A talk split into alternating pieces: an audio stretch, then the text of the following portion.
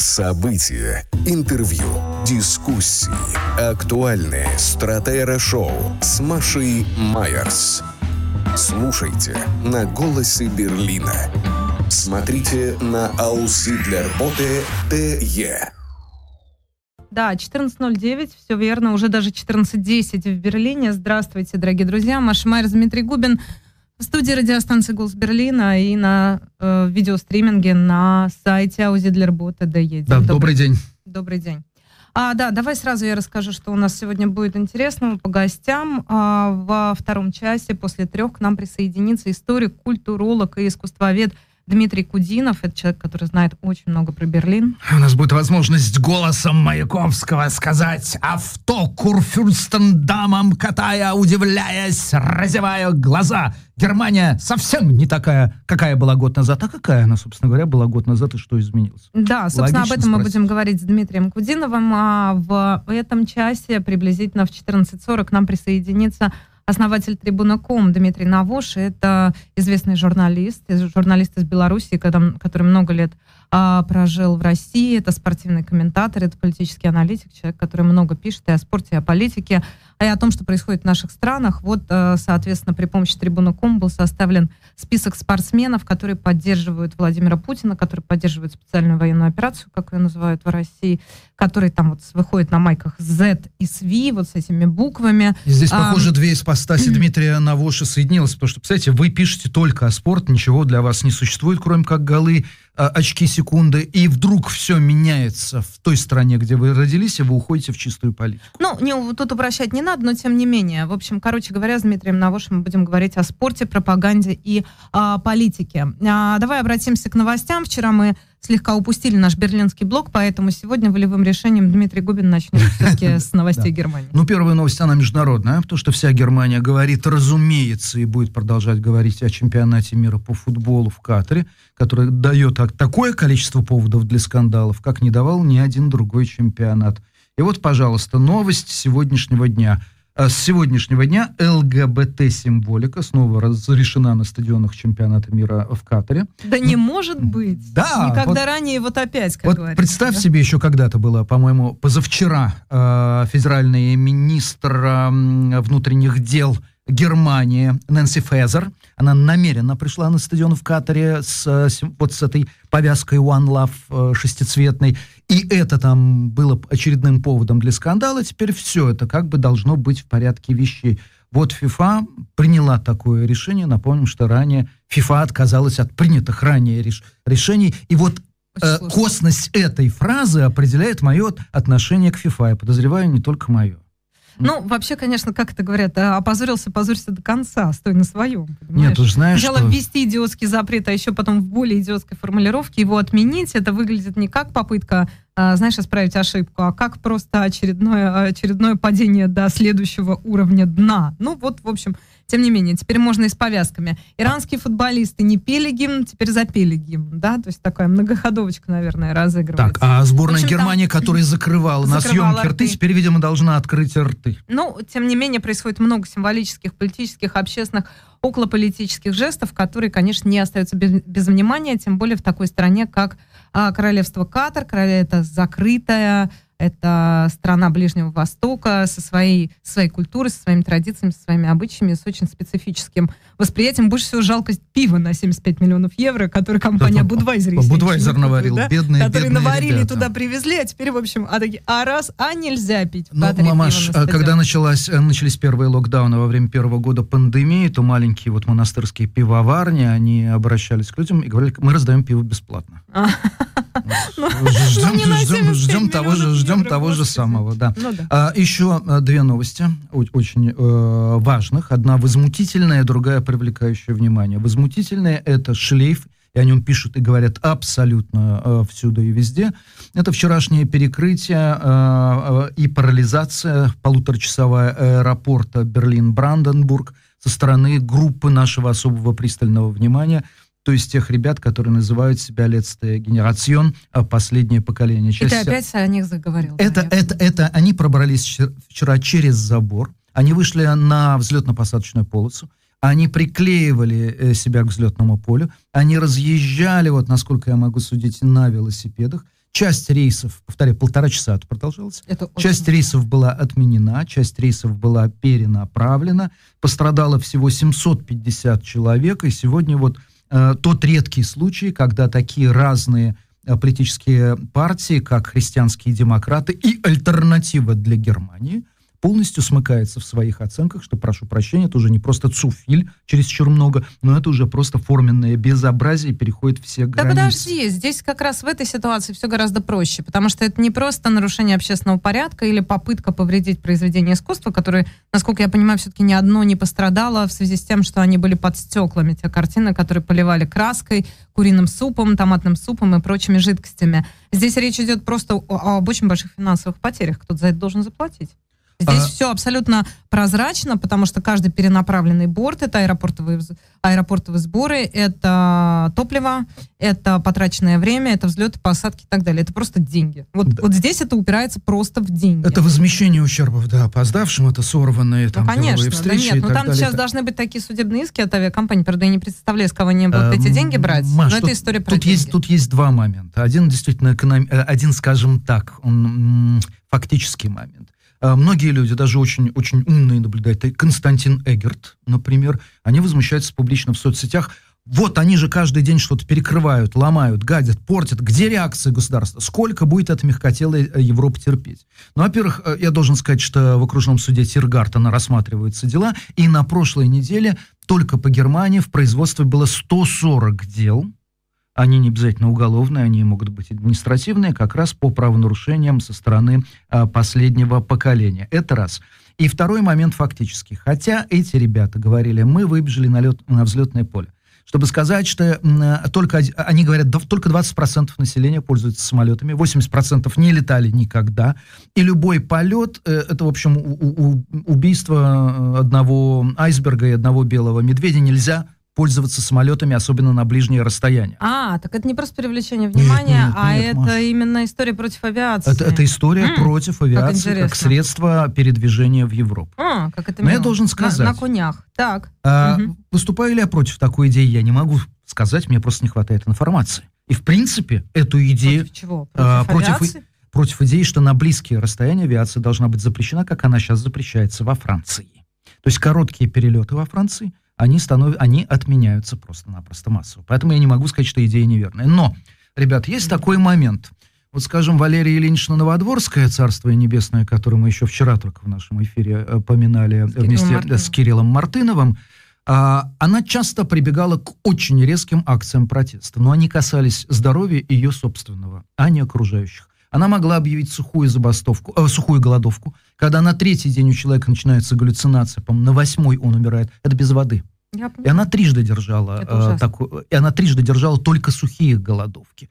И у нее организм, в общем, был абсолютно разрушен. Но она разрушала себя на глазах почтеннейшей публики, а не других. Вот то, что мне перестало абсолютно нравиться в последнем поколении, то, что они ставят под угрозу не собственные жизни, а других. А когда один единственный раз их заперли на ночь в шоуруме компании Porsche в Вольфсбурге, выключили свет и снизили температуру, то выяснилось, что проводить ночь в собственной моче, потому что ты же приклеен, ты же не можешь отойти, да, в голоде и в холоде они не в состоянии. Они как-то очень не любят об этом эпизоде сообщать. Но вот такая вот история с последним поколением. Повторяю, вчера аэропорт Берлин-Бранденбург в течение 1,5 часа был парализован. А новость, к которой нужно обращать внимание, это интервью Меркель. Это тот Шпигель, который сейчас в продаже.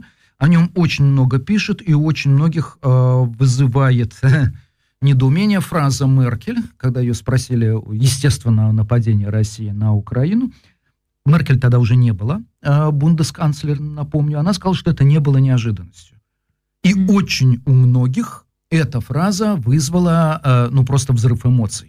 Значит, дорогая госпожа Меркель, если это не было неожиданностью, какого черта вы продолжали настаивать на строительстве Северного потока-2? Какого черта Бундесвер не перевооружался? Не-не-не, подожди. Но там просто немножко другие сроки, да? Там же речь не идет о том, что это не было неожиданностью на этапе принятия решения о строительстве Северного потока-2, я имею в виду. Это немножко смещенные по времени. Маш, я же говорю не о своей реакции, я говорю о той реакции. Ребят, надо текст читать, да, давайте обратимся к первоисточнику. Меня поразило другое, меня поразила история вот этого, знаешь, как это, межвременья, такого безвременья, смутного времени. Потому что Меркель подчеркивает, что я понимала, что будет, но я не настаивала, потому что я тогда уже была уходящим политиком. Ну да, хромой уткой. Или я до такого-то, такого-то числа формально оставалась еще канцлером, но только потому, что коалиция, значит, не могла вот это собраться, образоваться коалиция, которая вот должна была прийти. Шли переговоры, да, светофор был нечётен.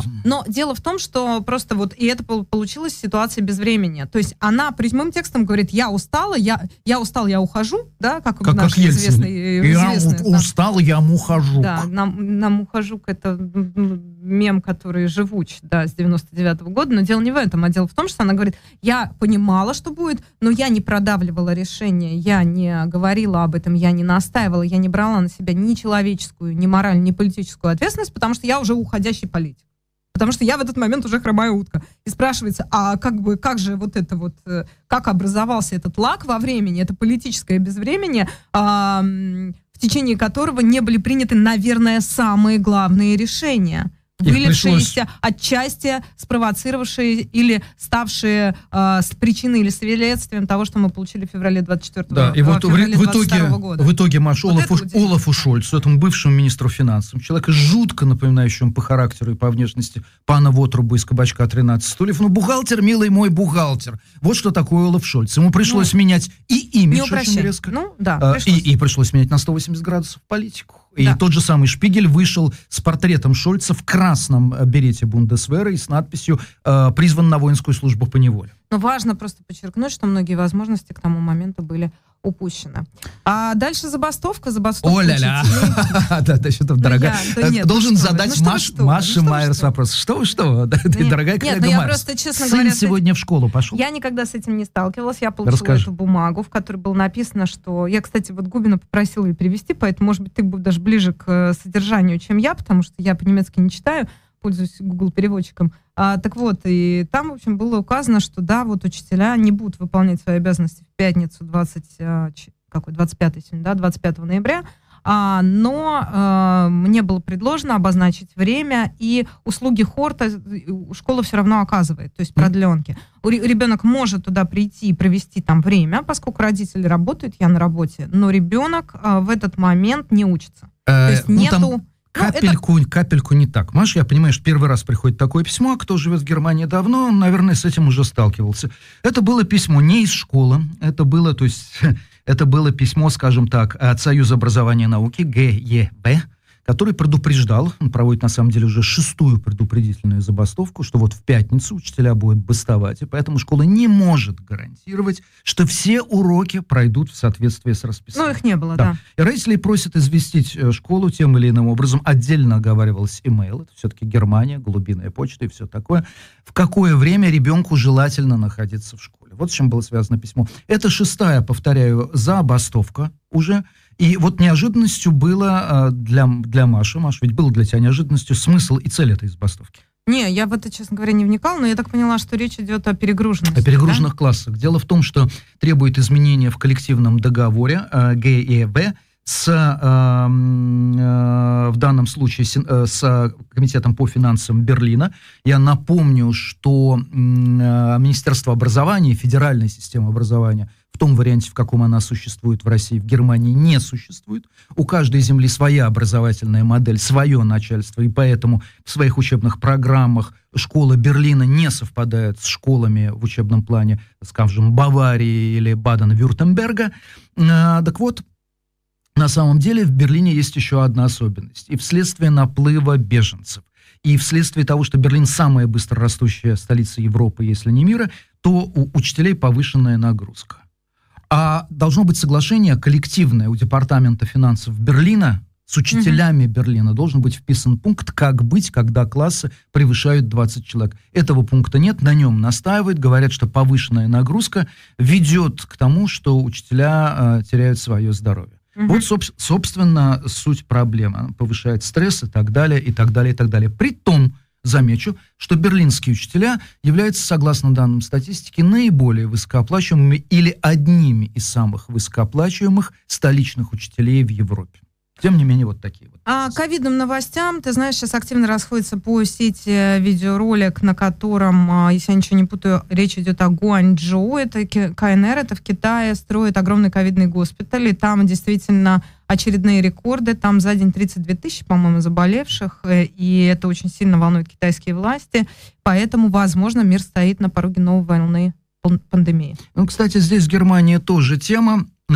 Поищите в Berliner Zeitung на сайте статью журналистки по имени Випке Холлерсен. Она рассказала то, что знают все, что маску мы носим FFP2, которая требуется в общественном транспорте, смятой в кармане. О том, что ее пора менять, мы узнаем, потому что переносится либо стал черный, либо оторвалась веревочка, что никто не выполняет стандартов по ношению маски, а правильно носимая маска должна быть такой, что в общественном транспорте очки не запотевают. Вот она обо всем этом сказала, и о том, что она не носит, конечно, маску, когда общественный транспорт пуст, и о том, что она очень смешно приводит данные о том, где больше всего носят маски. Маски берлинцы носят там, где наиболее активное движение. Поэтому на перегоне между ЦОУ и Алексом, Александерплац, людей в масках больше всего. А на трассе У1 таких людей больше, чем на УА8, на 8-й линии. Ну, и она поднимает вопрос, что как-то это нужно уже все-таки приводить в норму. Что мы обманываем друг друга. При этом она вовсе не ставит под вопрос саму систему ношения масок. Но, наверное, нужно сказать, что ношение масок в этом году к этому пришло. В отличие от двух прошлых лет, рынки рождественские не отменены. И это теперь персональная степень ответственности, персональной солидарности с другими и персональной заботы о персональном здоровье. Ну, посмотрите, очень любопытный текст. Я его с большим интересом почитал. Так что тема здесь. Еще одна, пожалуй, тема, это важно. Я не знаю, все ли получили сообщение от Deutsche Bank, но я получил это сообщение о 49-евровом билете, начиная с января. Я хотел обрадоваться. Опаньки, сейчас-то я его куплю, чтобы потом не забыть. Ничего подобного, как мне не удалось, на сайте Deutsche Bahn пока что нет возможности купить билет за 49 евро, но это свидетельство того, что решение уже принято, и с января вот как раз единый билет на все региональбаны, а также на городской транспорт будут действовать в рамках единой федеральной системы. Так что это просто-напросто рекламная кампания. Ну и еще одна новость, это новость берлинская, это новость немецкая, это новость московская, это новость российская одновременно. Вчера стало известно, что Берлинка, гость нашей программы недавняя, главный редактор журнала «Театр» Марина Давыдова, утверждена в должности программного директора Зальцбургского фестиваля. Так что ура, всюду наши. Это показывает, что нынешняя берлинская эмиграция радикальным образом отличается, скажем, от эмиграции 20-х годов, когда князья и княгини пели в цыганском хоре, в полном соответствии с известным, хотя и не очень приличным анекдотом. Кто-то работал таксистом, и очень немногим удавалось работать по специальности. Писатель Сирин, скажем, подрабатывал тем, что давал уроки английского языка. А сегодня Кирилл Серебренников ставит у него 3 числа в Гамбурге премьера «Вия». Он работает именно как режиссер, и опять же Марина Давыдова тоже работает, ну, по своей прямой специальности театрального критика, театрального отборщика, театрального директора. И к российским новостям я скажу несколько слов, хотя сегодня Губин отобрал у меня, считайте, полчаса на свою немецкую повестку. Так вот, российские новости. Я решу этот вопрос к понедельнику. О, да. Я расскажу об этом. Опять плети, кожаные сапоги до колен. Твои влажные фантазии, пожалуйста, оставь при себе.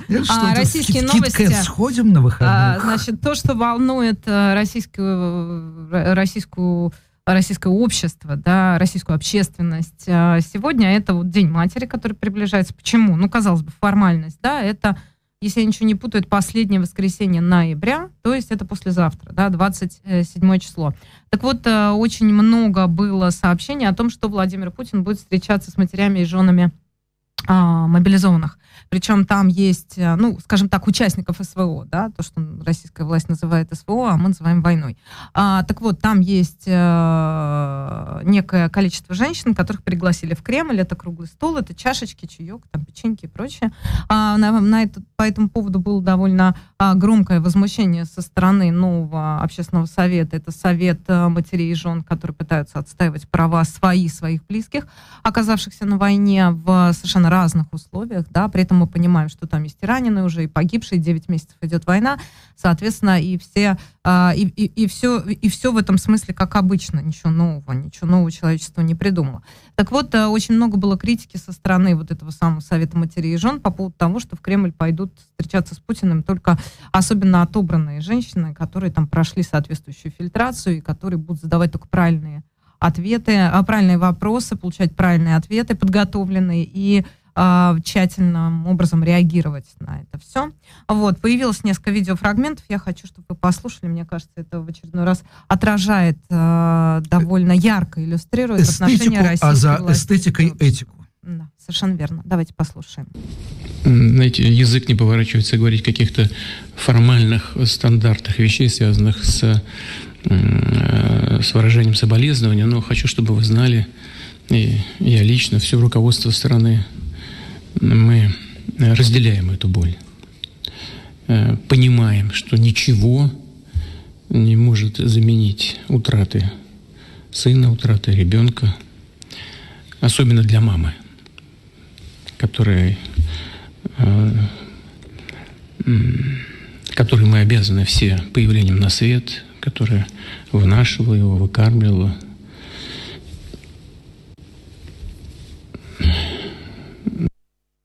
Ну вот как-то так, да? Вот это, что значит, случилось-то? Одна история. Что случилось-то, Владимир Владимирович? В честь чего это матери в вашей стране стали терять сыновей?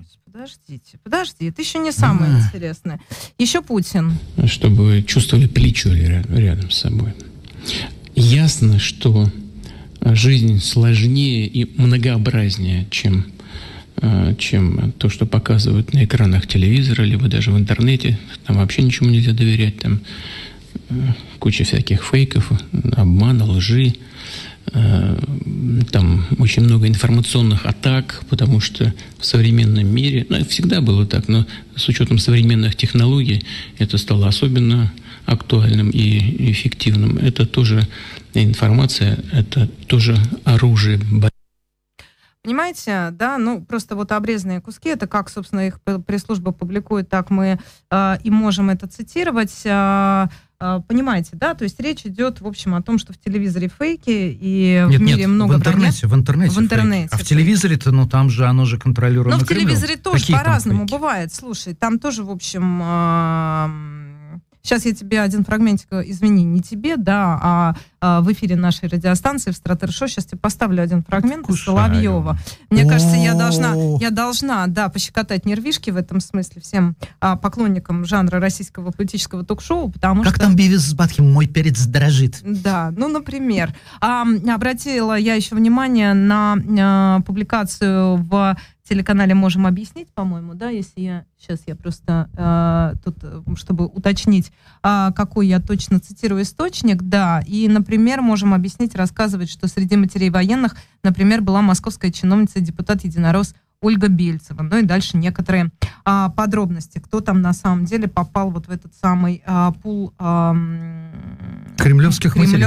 Знаешь, Маш, да. У Димы Быкова в романе «ЖД», извини, на секунду перебью, было такое понятие переходящей бабушки, которую бандиты вечером просто нанимали, чтобы она изображала старушку-мать, без которой какой же бандит, он не бандит. Вот здесь такое ощущение, что... человек, да? Да.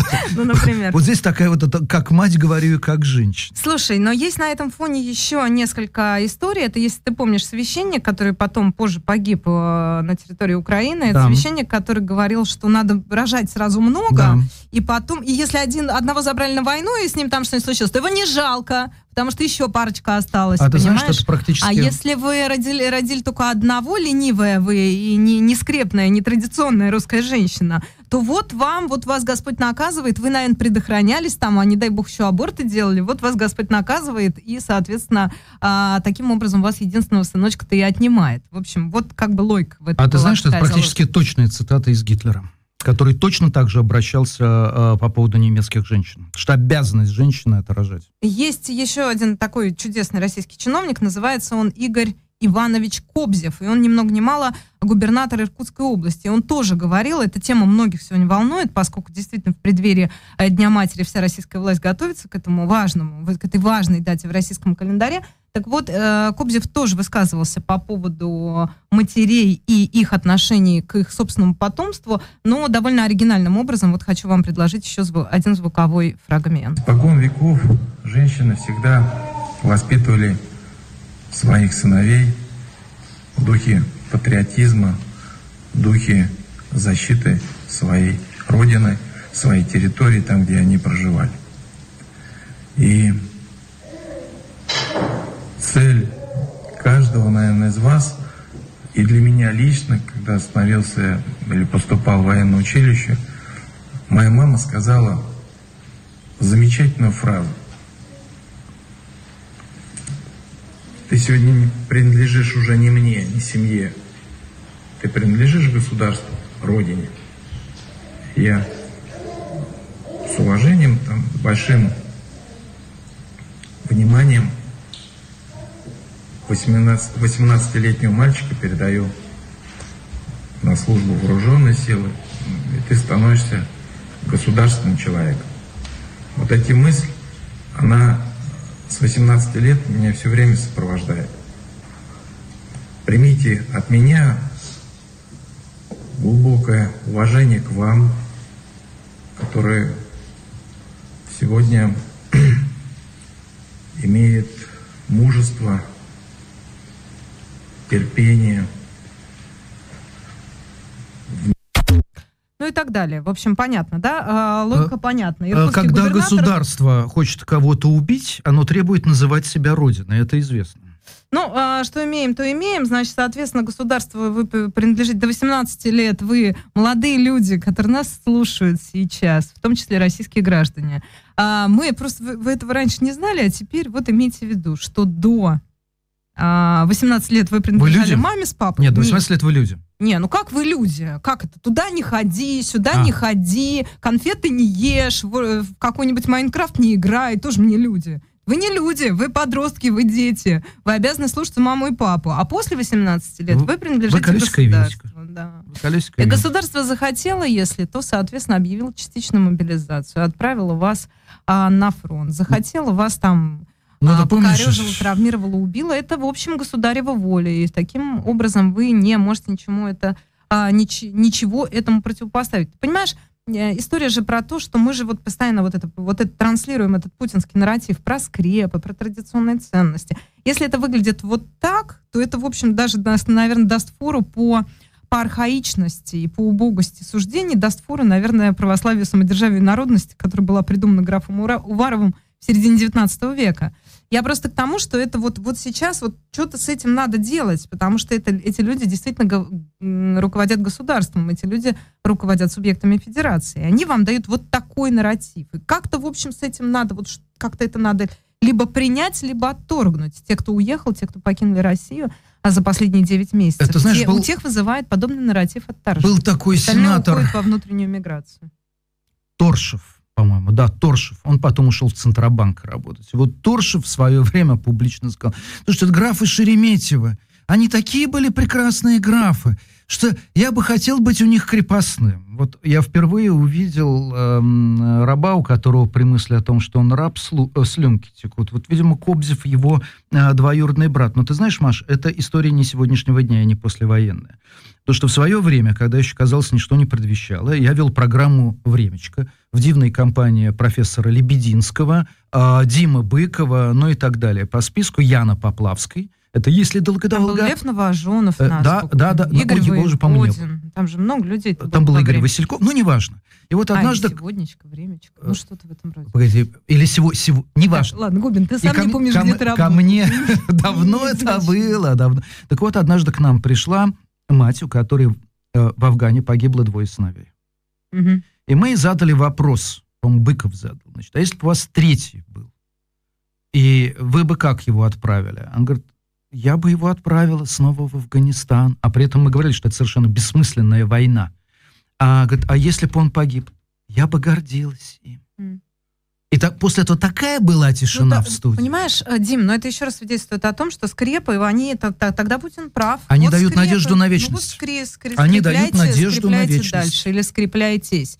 Еще одна последняя история. Я тебе обещала Соловьевым, я уже распугала половину наших слушателей и зрителей. Да, поэтому я все-таки вернусь к еще одному звуковому фрагменту и позволю себе тут похитить контент. Уместное цитирование это называется. Это «Вечер с Владимиром Соловьевым» на центральном российском телевидении, во всех, просто всех включенные телевизоры, и вот все наслаждаются этими самыми соловьиными трелями.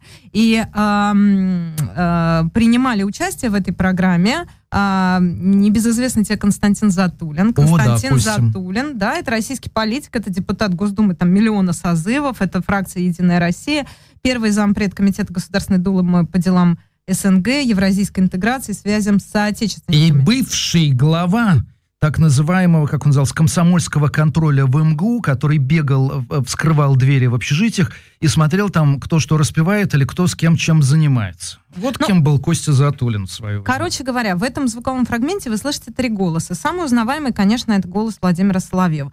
Дальше он начинает дискутировать с Константином Затулиным. И третий. Он ему говорит: «Мерзавец, представься!» Нет, ну, конечно, с Затулиным он так не разговаривает. Послушай, Соловьев очень четко, он же как этот самый, как флюгер. Представьте, мразь! Он же очень четко фильтрует, с кем он разговаривает, как, при каких обстоятельствах и на какую камеру.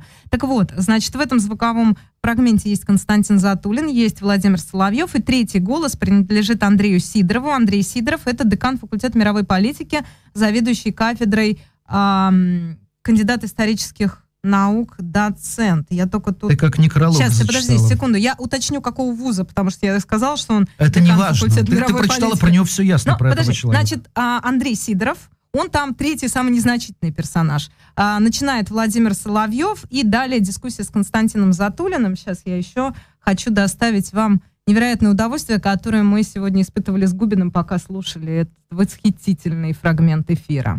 Если речь зайдет о существовании российского государства как такового, сейчас речь зашла о существовании? Конечно. На данный момент нет. Минуточку, наша земля оккупирована. О судьбе военной операции, да, речь идет все время. Нет, речь идет о нашей стране. За Украину, да. Нет, извините, наша территория оккупирована. Ну, вот Володь, что еще? Ну как, да? Где еще? Конституция мы наша... объявили нашей территории. Мы ее Конституцией приняли. Была не нашей территорией. Минутку, у нас что, где-то есть надпись такая, что это не совсем наша территория, потому что включена в эти условия? Надписи у нас нет, у нас должно быть понимание происходящего. Да, понимаете, представляешь? Хорошо. Крым, если войдут, тоже не угроза? Опять же. А мы ее включили в 2014 году. Опять же, это другая история уже с Крымом. Но это, хорошо, в Белгород войдут, то тогда можно же использовать стратегическое оружие? Ядерное оружие, когда оно появилось, оно создало условия развития международных отношений. Вот почему не возникло крупной войны. Прямой агрессии НАТО против нас нет. Что значит нет прямой агрессии? Войска НАТО там не воюют. А чьи там войска воюют? Там воюют инструктора есть, там безусловно, люди без нашивок и все прочее. Что есть во всех локальных конфликтах, холодной войны с одной и с другой стороны воевали военные специалисты. И там тоже, Володя, Андрей, тоже... они не воевали на территории тех стран, которые участвовали в прокси-войне. А здесь, извините, война идет на нашей территории. Все боевые действия, если вы посмотрите Конституцию, как определяют сейчас наши границы, идут на территории Российской Федерации. Если даже они идут на территории Российской Федерации, которые, кстати, этой территории стали недавно. И что это меняет? Российской Федерации. Еще один... Извините, у меня прямо сегодня кружок людей, презирающих Конституцию, которые считают, что это не наша территория. Ты нас хочешь подвести под монастырь? Нет, вы себя сами по нему подводите. Вы поэтому решите. Вы против реальности говорите просто. А реальность в чем? На нашей территории война или нет? Она состояла в том, что в процессе военных действий мы обрели контроль, по крайней мере, над двумя областями, о которых речи до этого времени не шло. Во всяком случае, если только в наших графопостроениях. Это наша Конституция написана как чья территория? Нашей Конституции они стали, начиная с сентября этого года. Они считают, что это спорная... Мне плевать, с кем она спорная. Она спорная. С кем мы спорим на эту тему? А с кем? Мы с нашей Конституцией спорим? Нет, минутку. Мы спорим не с нашей Конституцией, мы спорим с противником на поле боя. Исходя из этого, давайте тогда отменим Конституцию. Нет. Хорошо, сейчас они войдут на территорию Орловской, Курской губернии, мы скажем. Да слушайте, тоже непонятно, когда, как включить. Абсолютно это же вопрос. Ну почему? Это вопрос времени. Поэтому это передержка. Мы просто передергиваем. Конституции есть или нет? А если вы живете в зазеркалье? Я живу не в зазеркалье, я живу в зазеркалье. Ну и так далее. Слушайте, это надо остановить уже. Просто вы меня простите, но это будет... Слушай, а ведь Костя Затулин умный, он заподозрил кое-что. Как меняется риторика, ты посмотри-ка, а? Вот это вот федеральное телевидение. Один депутат Госдумы, глава комитета единорос, а второй самый, что ни на есть, отъявленный пропагандист. Кстати, я посмотрела Сидоров Андрей Анатольевич, я просто уточню, это факультет мировой политики МГУ имени Ломоносова. Ну, то есть, понимаешь, три великих патриотических мужа, а какой разговор, понимаешь? Причем ведь он бьет, я имею в виду Затулина, Соловьева, не за фактическую университет, никакую конституцию, изменения, касающиеся включения новых областей, которые непонятно в каком статусе, как включать, как конституционно закреплять включение новых областей, если их административные границы нигде вообще не определены. Это раз. Он говорит: Володь, ты нас под монастырь подводишь. То есть Затулин почувствовал, что в воздухе начинает пахнуть керосином, что, похоже, спички к этому керосину слишком близко поднесены. Вот что даже он заподозрил. Он всегда был такой довольно безоглядный человек. События, интервью, дискуссии, актуальные стратера-шоу с Машей Майерс. Слушайте на «Голосе Берлина». Смотрите на Аусидлер-боте ТЕ. И мы продолжаем. Маша Майерс, Дмитрий Губин. К нам присоединяется по видео, по аудиосвязи Дмитрий Навоша. Дмитрий, добрый день. Алло, Дмитрий. Добрый день. Слышите нас? Слышали меня? Да, я напомню, что Дмитрий Навош – это наш коллега, белорусский изначально журналист, который занимался спортом, по-моему, с огромным удовольствием занимался всю жизнь. А потом началось то, что началось, и он переключился на политическую деятельность. А вот последнее сообщение, связанное с Дмитрием Навошем, гласит: Верховная Рада подготовит список российских спортсменов, поддержавших войну, для введения санкций. Составлением списка занимается издание Трибуна.ком, то есть Дмитрий Навоша. Дмитрий, еще раз добрый день. Здравствуйте. Да, здравствуйте. Но все-таки не Дмитрий Навоша будет заниматься составлением санкционных списков. У Трибуны есть редакция. Трибуна и как в Беларуси, где отдельная редакция, так и в Украине, где, опять же, своя украинская редакция является самым популярным спортивным медиа в стране. И Верховная Рада уполномочила именно журналистов Трибуны на подготовку, на ревизию, и подготовку и проработку глубокую вот этих списков российских и белорусских спортсменов, что поддержали войну, потому что на самом деле журналисты Трибуны занимались этим с самого начала, с первого дня войны, и по сути дальше нужно всего лишь дополнить фактологию таким образом, чтобы это выглядело убедительно и в том числе для санкционных целей. А зачем? Ну то есть какая в этом основная цель с вашей точки зрения? Идеологическая, политическая, социальная? Отличный вопрос. Смотрите, во-первых, часть спортсменов, с моей точки зрения, совершенно очевидно подпадают под категорию пропагандисты. То есть они настолько активно используются Владимиром Путиным, Александром Лукашенко, другими первыми лицами и двигателями этой войны в, так сказать, оправдании этой войны. Они делают какие-то выступления, заявления, они призывают мобилизовываться или подсказывают, как классно вообще мобилизовываться, быть мужчиной и так далее, идти воевать за Россию почему-то на украинскую землю. Или даже, вот не знаю, как недавно ветераны футбольного клуба «Спартак» сыграли с мобилизованными в футбол. Это все часть пропагандистской кампании, и эти люди должны быть восприняты, как бы их действия должны быть истолкованы как пропагандистские действия. А да? Приведите пример, назовите несколько фамилий, чтобы было понятно, о ком речь.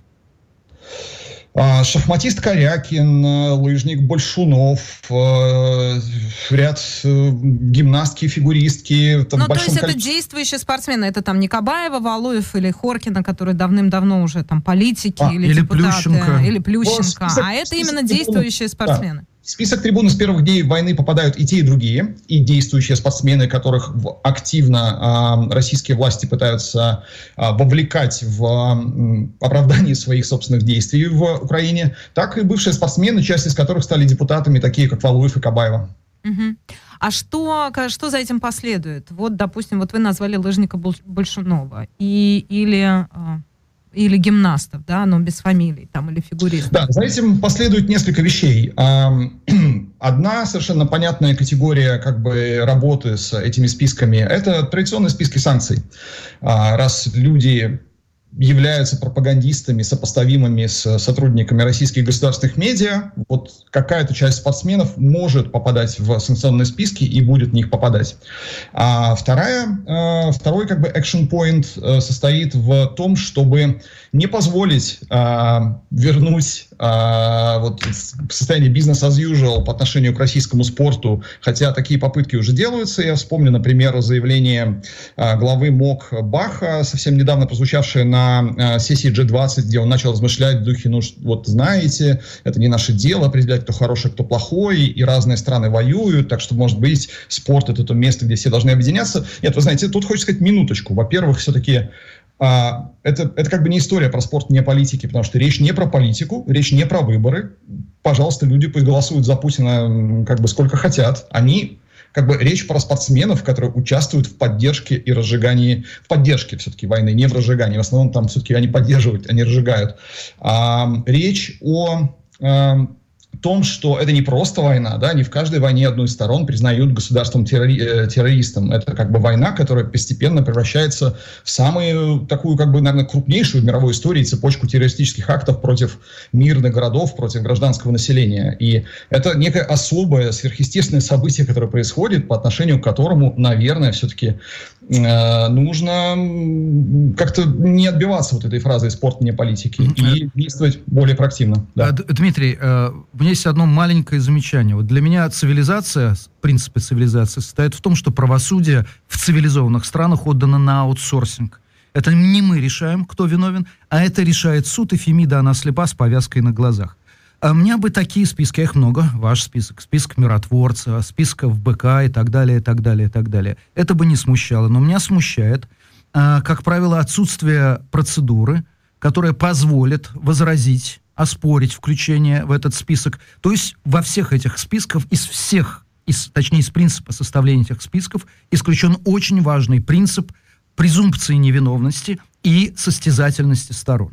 Может быть, я не прав по отношению к вашему списку? Нет, я с вами согласен. Я считаю, что даже в ситуации настолько варварской, жестокой войны, которую мы наблюдаем, и вот этой серии террористических актов, там, в виде ракетных обстрелов городов далеко за линией фронта, невозможно отбрасывать презумпцию невиновности, невозможно отбрасывать состязательность правосудия и так далее. И, конечно же, не трибуна выносит финальный вердикт. Трибуна всего лишь фиксируют все факты, известные нашим журналистам, а также мы увлекаем теперь и пользователей. Трибуна — это краудсорсинговая платформа, тысячи пользователей пишут на нашей платформе и теперь в том числе могут помогать нашим журналистам замечать те факты, о которых мы не знаем. Так вот, мы всего лишь собираем эти факты, в конечном счете это файл, это открытый файл, он публикуется на сайте и будет обновляться там как минимум еженедельно, а дальше работу с ним будут продолжать как бы уполномоченные организации, которые занимаются санкциями, и у них есть свои критерии, и они будут просто смотреть, кто из спортсменов хорошо под них подходит, а кто не очень. Также спортивные федерации. Я всего лишь хочу проопонировать вот этому подходу, который я вот начал цитировать главы МОК, что ну вот да, войны бывают, но это не наше дело, разбираться. Нет, смотрите, вот история, когда спортсмены, поддержавшие войну, продолжают участие в мировых соревнованиях, точно будет подвергаться критике журналистов, трибуны, не знаю, меня лично. Я совершенно отдельно, журналисты у нас не спрашивают у основателей, что писать, они действуют, как, так сказать, согласно кодексу, как бы редакционному. Но нормализация поддержки войны, настолько варварской войны. Все-таки мы на 9-й месяц уже должны понимать, что это не просто какой-то там специальная военная операция, какой-то приграничный конфликт. 10-й месяц пошел уже. 10-й, да, пошел, да, спасибо, что поправили. В общем, было очень много времени у спортсменов, чтобы понять, что происходит. И если они продолжат выступать на мировых турнирах, это будет нормализацией вот этой войны, в том числе внутри России. А вы знаете, знаете, просто есть конкретные практические последствия. Вот сейчас пройдет Новый год, пройдет вот очередная мобилизация как бы срочников. Думаете, и снова Россия вернется, к мобилизации людей на фронт, чтобы сажать их в окопы где-нибудь под Бахмутом. И в ситуации, когда в России уничтожена в значительной степени пресса, правосудие, нет способов получать независимую информацию, или отстаивать свои права, роль опинион-лидеров, в число которых, конечно же, входят спортсмены, довольно высока. Каждый из них, не поддержав войну, или выступив даже с каким-то более там, антивоенным заявлением, призывом не участвовать в мобилизации, не защищать Россию за пределами, как бы, на украинской территории, мог бы просто спасти конкретные сотни жизней. У каждого из, ну, я бы сказал, сотен российских спортсменов есть значительная аудитория людей, которые могли бы с той или иной степенью доверять его мнению. Тем более, если бы это выступление было коллективным. У нас просто есть пример в Беларуси, где более 2000 спортсменов, в том числе многие топовые белорусские спортсмены, в 2020 году прямо и абсолютно без всяких оговорок выступили против насилия, за честные выборы, против Лукашенко. И это было, ну, как бы очень большим таким общенациональным движением. И это в значительной степени, да, к сожалению, Лукашенко не был свергнут, но, например, по итогам 2020 года, вот я готов утверждать, Беларусь не участвует в войне своими войсками. В том числе вот к таким как бы последствиям может приводить четкая прозрачная позиция спортсменов. Дмитрий, а скажите, пожалуйста, а промолчать можно? Ну, то есть, вот какая судьба, какую судьбу вы уготовили в ваших ли списках или вообще в будущем для молчунов? Нет, ну смотрите, давайте все-таки еще расскажем, что я не демиург. Я не определяю судьбу спортсменов. Я могу иметь собственное мнение.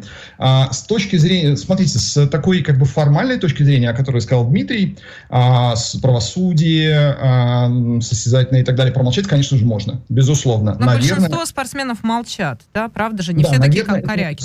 Я лично, как человек, я склонен осуждать это молчание, как в случае с белорусскими спортсменами, теми, кто смолчал. Особенно в ситуации, когда другие показали чудесные примеры мужества и не смолчали, и это в значительной степени как бы травмировала власть Лукашенко внутри Беларуси. Так и в России. То есть я считаю, что мы переживаем события, которые выпадают раз на поколение, может быть, единственный раз, хотелось бы верить, что единственный раз на всю жизнь, это нечто очень острое, это ты не обязан реагировать, не знаю, на любые там выборы или там обязательно говорить, за какую партию ты или за какого президента. Но как человек я молчание осуждаю. Если молчащие не попадут под санкции, то, конечно же, я не буду как бы против. Ну, то есть у вас там не будет отдельной графы для «этот сказал то, этот сказал это», а эти просто промолчали, да? Их пока вы, что называется, в расчет не берете, по крайней мере, в ваших информационных бюллетенях. Список. Нет, ну «Трибуна» ведет совершенно конкретный список спортсменов, поддержавших войну. Понятно. Еще вопрос. Объясните, пожалуйста, о каких именно санкциях идет речь? То есть, поправьте меня, я просто не совсем внимательно следила, но, насколько я понимаю, российских спортсменов уже выгнали из всех возможных и невозможных международных чемпионатов. Ну, там за исключением каких-то федераций отдельных, типа бокса, которые сказали, нет, пусть выступают. Те списки, которые вы составляете, это предполагает еще персональное наложение каких-то персональных санкций на конкретно этих людей? Да, короткий ответ. Часть наиболее активных спортсменов-пропагандистов, конечно же, предполагает, вот в этой части, я считаю, оправданным, и мы будем собирать для этого доказательную базу, введение персональных санкций. И некоторые, вот, например, спортивный комментатор Губерниев уже попал под санкции, в частности, Канады. Я думаю, что он будет скоро в санкционных списках других стран. Что касается того, что уже большинство российских спортсменов, а также белорусских, отстранены от выступлений в международных турнирах, это так, но так лишь частично. Потому что спорт, как бы, вот, я не знаю, как нет коллективного Запада, так нет какого-то одного центра управления спортом. Спорт состоит из сотен спортивных федераций. Внутри каждой из них принимаются свои отдельные решения. И даже если мы возьмем конкретный теннис, то, например, Уимблдон, и как бы организаторы Уимблдона решили, что не время сейчас белорусским и российским спортсменкам участвовать в этом прекрасном турнире. А теннисная федерация международная считает, что Уимблдон превышает свои полномочия, и он поэтому наказал этот турнир, сняв там возможность начисления баллов, что важно для рейтингов в теннисе и так далее. То есть даже внутри одного вида спорта существует эта дискуссия. Мы всего лишь хотим принести некие как бы hard facts в эту дискуссию. Эти списки, конечно, попадут в соответствующие федерации видов спорта, доказательная база будет представлена, и это будет, в общем, их задача реагировать на это. Вряд ли мы можем сильно предопределять их решение, мы в этих спортивных федерациях не состоим. Дмитрий, представьте, что мне 14 лет, у меня выдающиеся спортивные данные, конкретный вид спорта, опустим. Если я буду продолжать в России им заниматься, мне все равно придется включаться в политику. Но мой тренер просто заставит это сделать. Какой бы вы совет дали 14-летней девочке, 14-летнему мальчику? Что, уходи из спорта, иначе ты вляпаешься? Полминуты, Дмитрий, пожалуйста. Полминуты.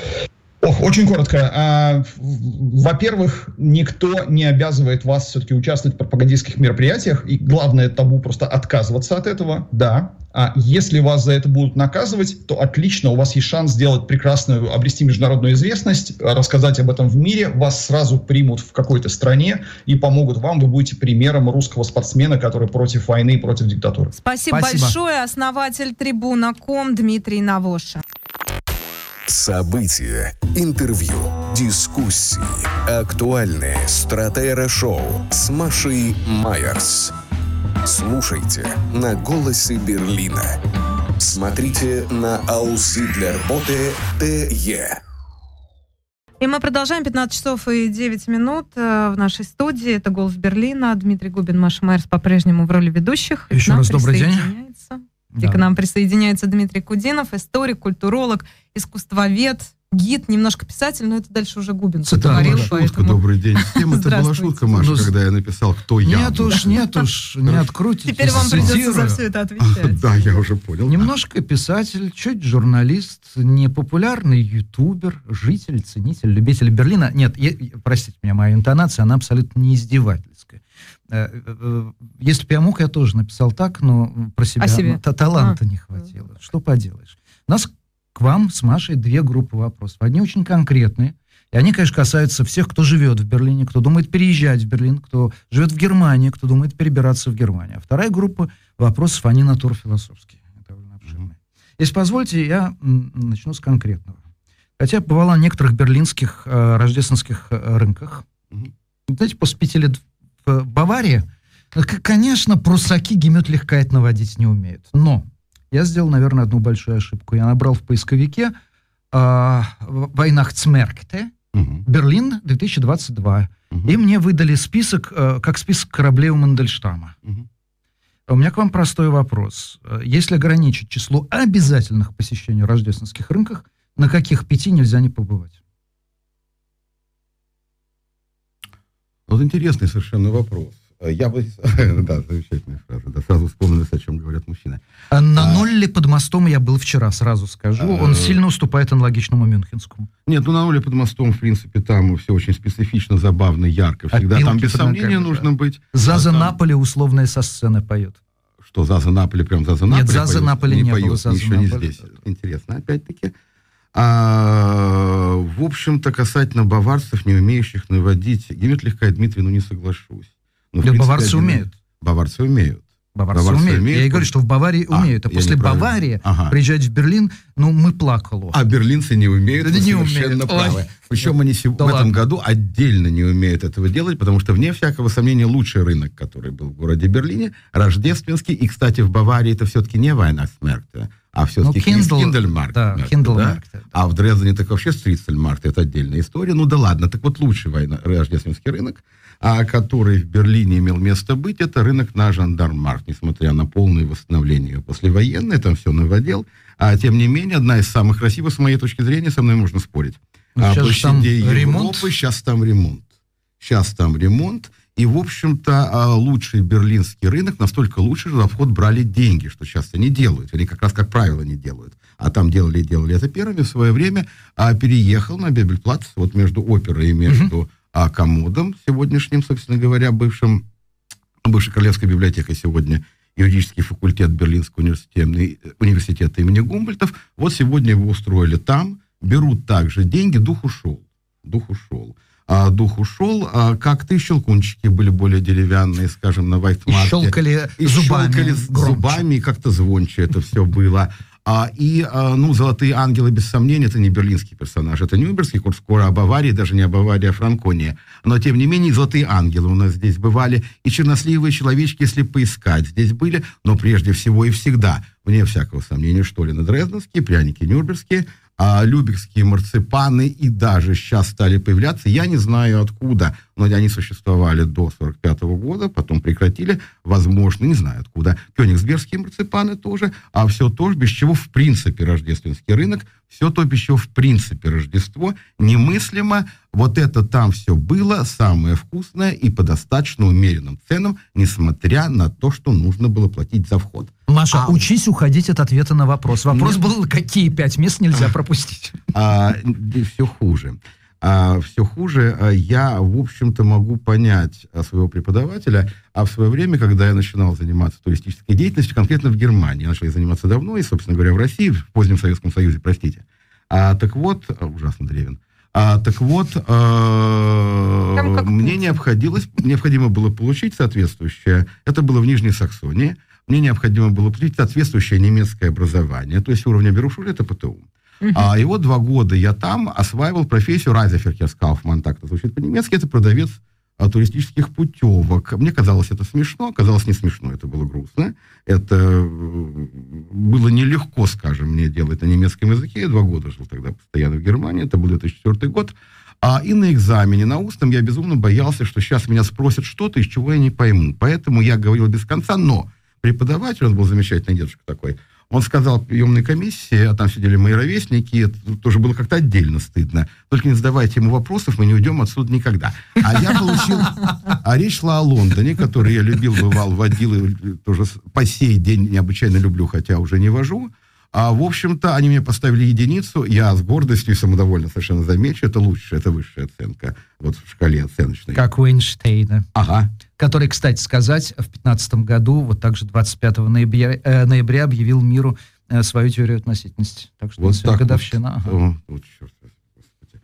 Вот так вот все время работаешь, все время что-то упускаешь. Особенно в предрождественское время. Учитесь властвовать собой. Это вам легко говорить. У меня всегда получается. Мои клиенты, кстати, это отличнейшим образом знают. Когда им обещают 3 часа экскурсии, они весело смеются. Подгузники приносят, но у некоторых мочевой пузырь из легированной стали. Я не могу сказать, это касательно меня, мне профессионально это положено. Не могу сказать насчет подгузников, но то, что горячительное, все, что можно, особенно по такой погоде, в общем-то, да, и в этом они без сомнения молодцы. У меня лучшая аудитория в городе Берлине, поверьте мне, они всегда знают, как со мной управляться и что со мной так делать, что от меня ждать. Какой бы рождественский рынок в городе Берлин вы повели так их вот, в первую очередь? Вот. А если мы хотим не за деньги, потому что, кстати, на Беларусь и по сей день за деньги, то мы, конечно, должны плюнуть на все и прийти в очередной новодел, коль скоро мы упомянули новодел на Жандармарк, а то восстановленный к 750-летию города Берлина, квартал церкви Святого Николая, восстановленный, согласно решениям пленума Николая Фиртель, да, а вот там, в этих абсолютно декоративные квартал, меньше там, так сказать, 3 гектар, но удивительным образом там все новодельно. Там частично все кошмарически стилизовано. Но, тем не менее, дух Берлина, ну, конечно, 13, 14, 15, 16, но 18 века где-то вполне себе присутствует, или его можно придумать на тамошнем фоне, вот там.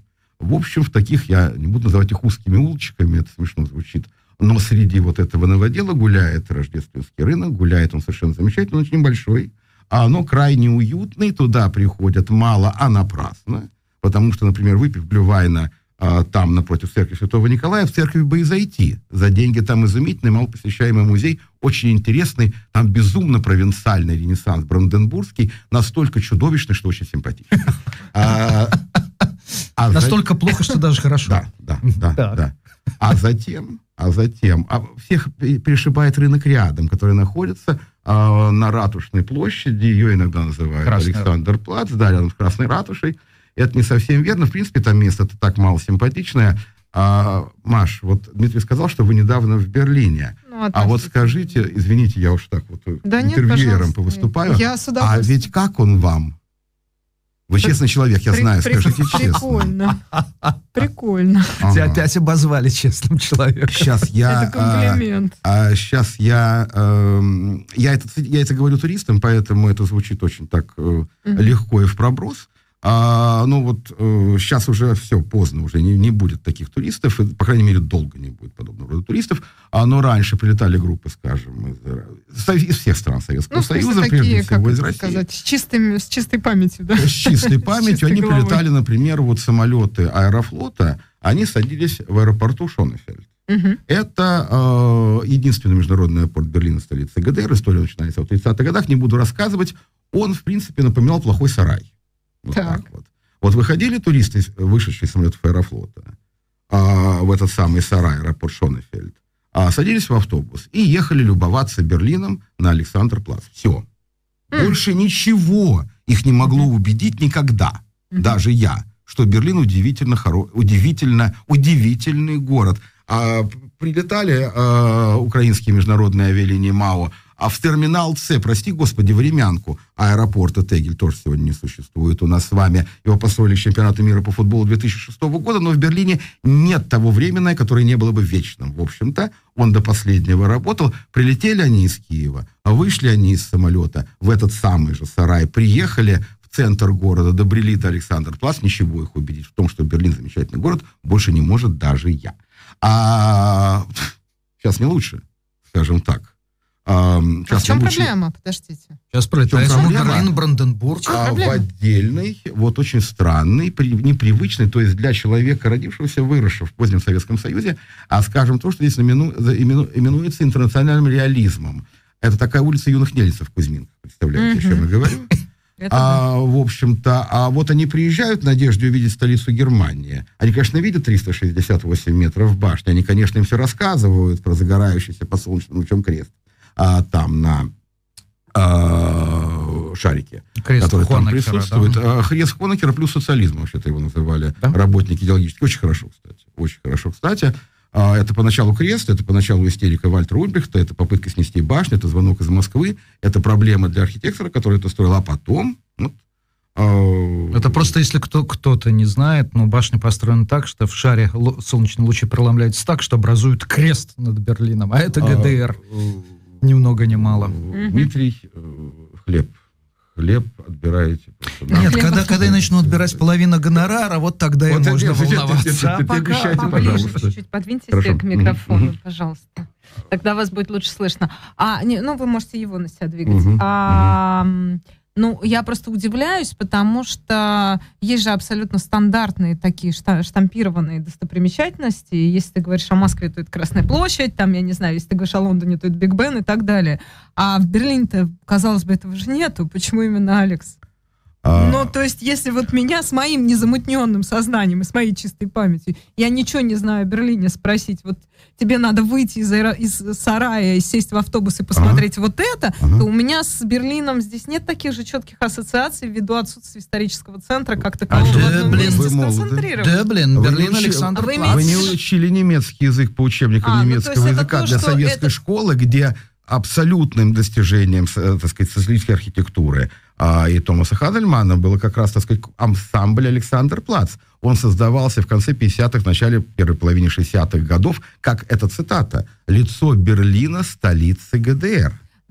Да, и вот это лицо везли смотреть всех приезжающих в Шонефельд, единственный международный аэропорт ГДР, приезжающих ли на Остбанхоф, Восточный вокзал, Казаселецкий вокзал, это потом там поезда из Москвы, отовсюду Советского Союза идут, от начала там селезцы высаживались, а когда он был построен, приезжая туда, первое, что видели туристы советские, первое, что видели постсоветские туристы, а это был Александр-Плац, и приезжая сюда... Первый раз город Берлин. У них был вопрос именно касательно Александр-Плац. 30 лет прошло, Дмитрий, даже больше уже. Уже 30 хвостиков. Смотрите, меняется все.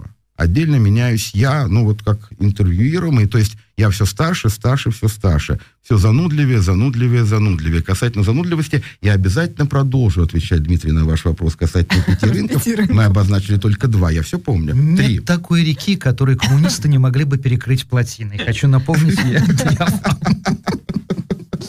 у меня всякого, да. Так вот, без сомнения, чем моложе турист, тем у него взгляд шире, но опять-таки все мы в плену стереотипов.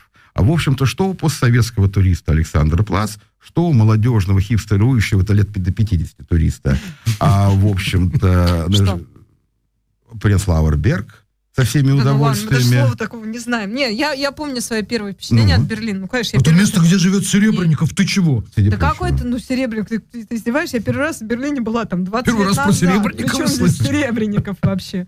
Я говорю, покажи стену. Первое, что было, покажи стену. Да. А что осталось?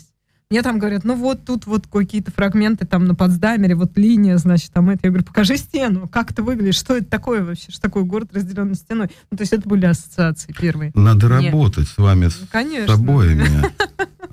Приходите. Несмотря на мое молчание. Нет, вот как раз стереотипы восприятия Берлина, я же сейчас... А стереотипы совершенно традиционные, да? У нас есть Александр Плац, у людей, тревожного возраста типа моего, ну, плюс-минус 10 лет. А у тревожного типа моего покажи стену. Да, в достаточной степени. Покажи стену, покажи военный Берлин. Это эвфемизм. Мы говорим о гитлеровской архитектуре, которую все хотят бояться назвать. Вот что своими словами. Покажи тот пустырь, где рейхсканцелярия была, где бункер был. Где бункер был, там стоит неправильно, рассказывает Щит, немножечко неверно, стоит не на том месте. Опять-таки мне нужно с вами там пройтись. Без сомнения, Дмитрий. Кстати, это интересно, это очень цинично звучит. Это невероятно нравоучительно, как раз вот тот самый Берлин, который мы определяем как гитлеровский, как Берлин Третьего Райха. Это, в принципе, то, что не надо бы видеть, что хотелось бы забыть, но ты понимаешь, что этого забывать нельзя ни в коей мере. На то и к тому вот те памятники, не бог весь какие многочисленные, но очень выразительные мемориал Холокоста и так далее, присутствующие в Берлине, неотъемлемая часть сегодняшнего города Берлина, они тоже достаточно для сознания приезжающей публики, достаточно стереотипичны, значительно Бранденбургские ворота, вне всякого сомнения, Ноллендорфплац, специфический Берлин, сейчас запрещенный практически, в России. В России. Да, в России, без сомнения. Нет, здесь-то у нас все... Нет, а там же сразу ты из Нолли выходишь из здания станции Убана, и, значит, первое, у тебя шестицветная радуга над головой. Ну, в принципе, и на Виттенбергплац тоже можно выйти, там тоже все хорошо. Опять-таки, я вас приглашаю на экскурсию «Гении и геи Берлина золотых 20-х». Ну да ладно, это опять-таки сейчас попытаюсь вспомнить. Вы же в Берлоге читали в арт-кафе. В Берлоге я читал, да. А какие сейчас самые востребованные темы? Можно я уточню, Маша? Да. Разделю на три части, оставив сам вопрос. Что спрашиваю? Ты знаешь, век живи, век учись. Я успел вот за 25 минут эфира уже много чему научиться. Первый вопрос. Какие экскурсии? Нет, я восхищаюсь. Какие темы были самые популярные у туриста до войны? Какие темы наиболее популярны у тех, кто живет в Берлине? И, наконец, какие темы наиболее популярны у украинских беженцев?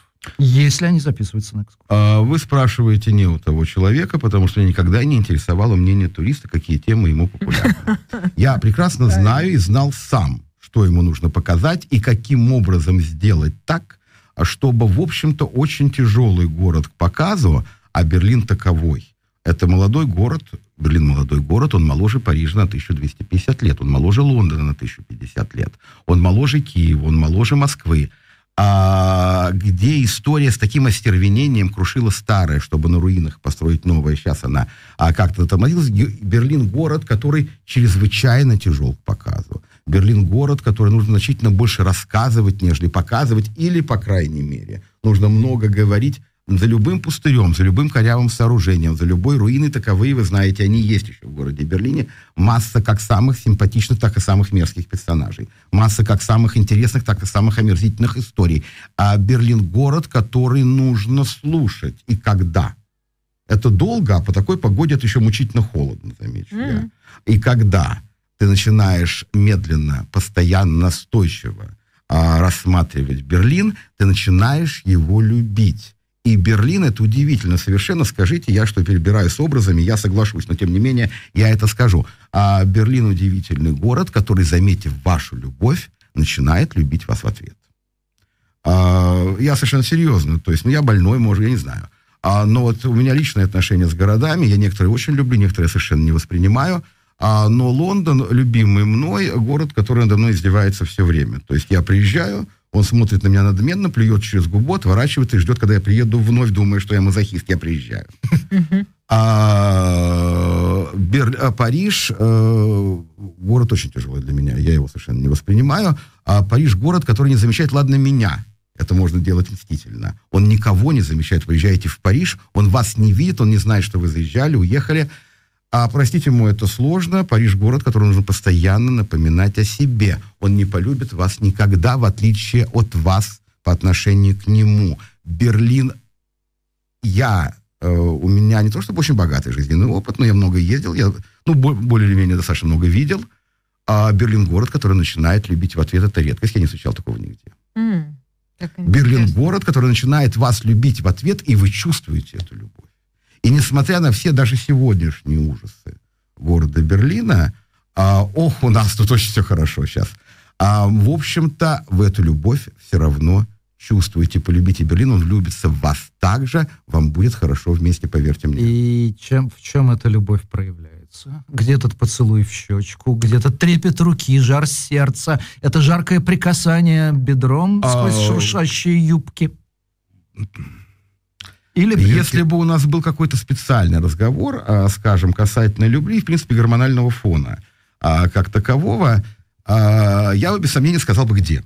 Я бы с удовольствием и с радостью сказал бы где, но я не то чтобы, так сказать, я хорошо знаю эти места, не принимаю никакого участия, не по причине отдельной своей сдержанности, а по причине вот как раз затухающего этого самого гормонального фона. Только воспоминания. Поэтому у меня проще. Я иду по Берлину, к которому я хожу все время, по которому я хожу последние 20 лет. Так системно и постоянно. Я иду по Берлину, и я проходил по этим местам много-много-много раз. Я каждый раз открываю что-то новое, как бы не пошло и банально это звучало. То есть Берлин умудряется так вывернуться с радостью для меня и, видимо, в некую благодарность за мою любовь, что я каждый раз, через раз, вижу что-то новое, и это что-то новое мне настолько нравится, что я категорически стремлюсь донести это до своей аудитории. Повторюсь, у меня лучше. А сколько вам лет понадобилось на обнаружение этой любви и достижение ответа? Получение ответа, ответного чувства. Очень интересный вопрос. Я, честно говоря, никогда не отмечал про себя, это как бы так было всегда. У меня сразу с Берлином... Нет, скорее всего, не сразу, хотя бы потому, что у меня с Берлином очень давние отношения, то есть настолько давние, что я даже не знаю, как произнести, потому что первый раз я в Берлине появился в 1973 году. Это был Берлин, столица ГДР. Мне было 10 лет. По блату. У меня папа был связан, так сказать, он занимался немецким антифашизмом, он историк. В общем-то, он по работе сюда ездил. Мы как раз русского дома тогда не было, он был на другом месте. Это в 1984 году был построен. И я очень хорошо помню, как нас привозили в Бранденбургских к воротам, как там было чисто поле, как нас высаживали перед надолбами, как нам запрещали фотографировать руину Рейхстага, которая была видна на той стороне, ее стремились все сфотографировать. Это запрещалось. Я помню, в общем-то, такую парадную уже Унтерден-Линден, потому что уже более-менее внятно был музей истории ГДР, я имею в виду Цейхаус. Тогда музей истории ГДР уже была опера, уже были восстановлены фасады, по крайней мере, Паулинком того же комода. Были на Унтерден-Линден новые прогрессивные советские постройки. Мы менялись с тельмановцами галстуками. У нас красные, у них синие. Только в ГДР мне делали очки, у меня плохие глаза с детства. Вы отвечаете мне в том смысле, что Берлин — это часть город вашего детства. Нет. Я сейчас просто скажу, что я помню больше всего. Я больше всего помню натуру Татьяны Михайловны Леозновой, которая, когда снимала «17 мгновений весны», помните проезд Штирлица, он едет по Берлину 45-го года, по разрушенному, сожженному, бомбленному городу. Это была натурная съемка. Это не была выстроенная декорация. Шаг в сторону от Унтерден-Линден, шаг в сторону от восстанавливающейся Фридрихштрассе, и мы видели то, что снимать будет Леознова. В общем-то, это были руины, это были развалины, это пугало, в буквальном смысле этого слова. Я здесь появлялся до самого начала 80-х годов, а затем я сюда вернулся где-то во второй половине 90-х годов. Любовь случилась тогда. Любовь, наверное, случилась, отвечая на ваш вопрос, именно тогда, где-то в середине середины 90-х годов, как-то мы скажем, в середине второй половины 90-х годов. И она удивительным образом, опять-таки, видимо, по старости, я консерватор, я обожаю пройти и поругаться направо и налево. Со всем городом и со всеми участниками этого города. Обожаю! В общем-то, она все равно усугубляется.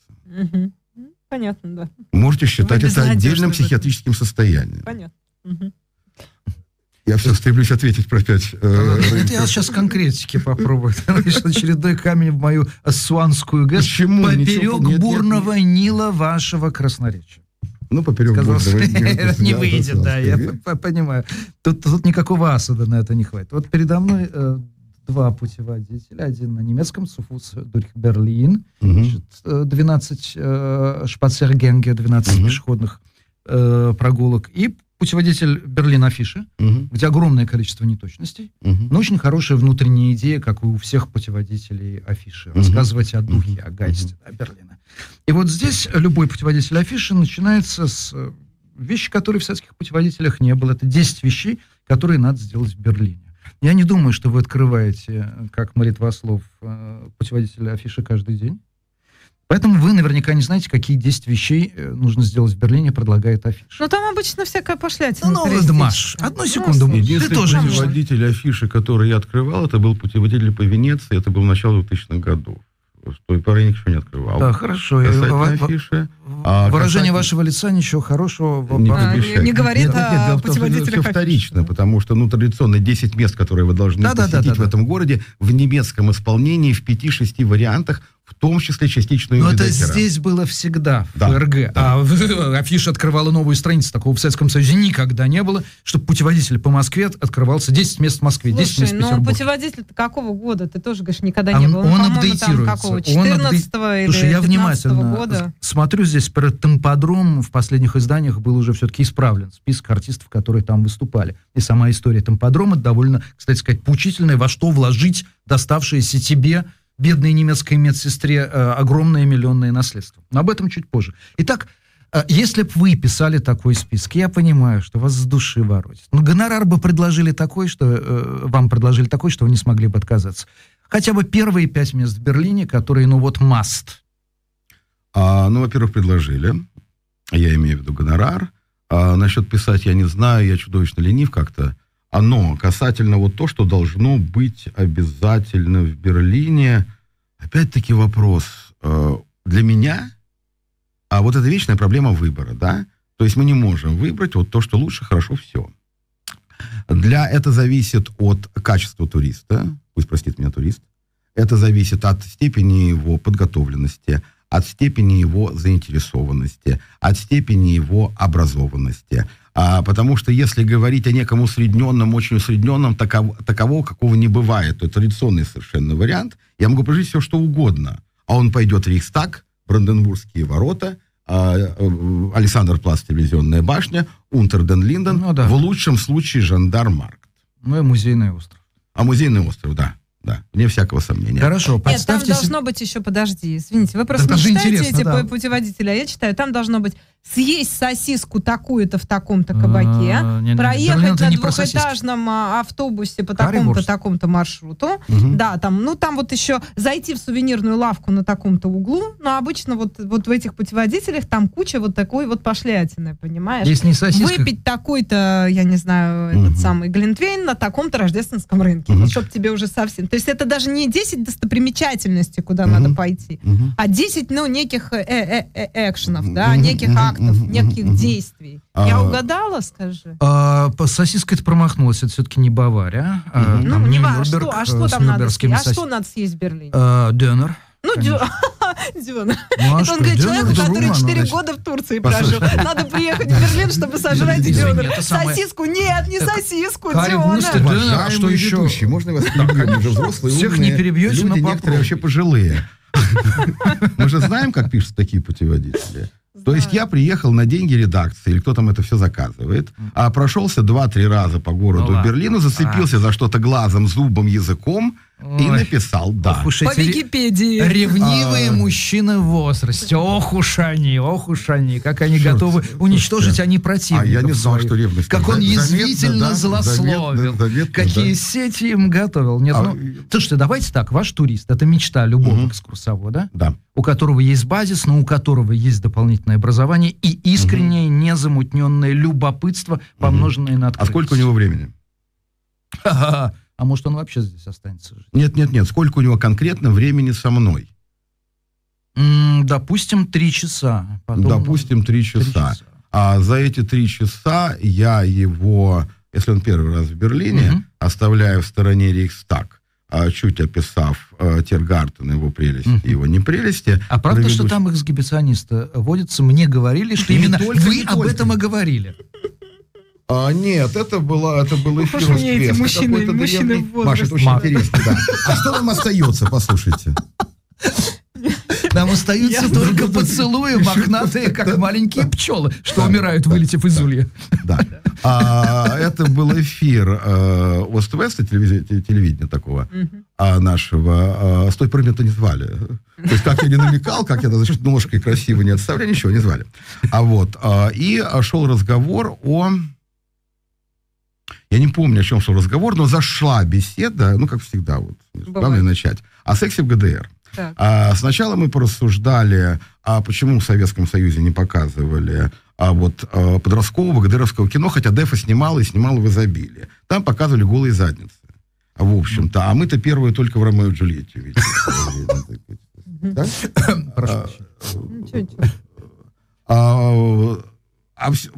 Первое похожее, кстати, кино, похожее на продукцию Дефы подростковую, это было «100 дней после детства» Сергея Александровича Соловьева, да, который, кстати, попав сюда на фестиваль в 1974 году, тут же взяла «Серебряного медведя». Это отдельная история.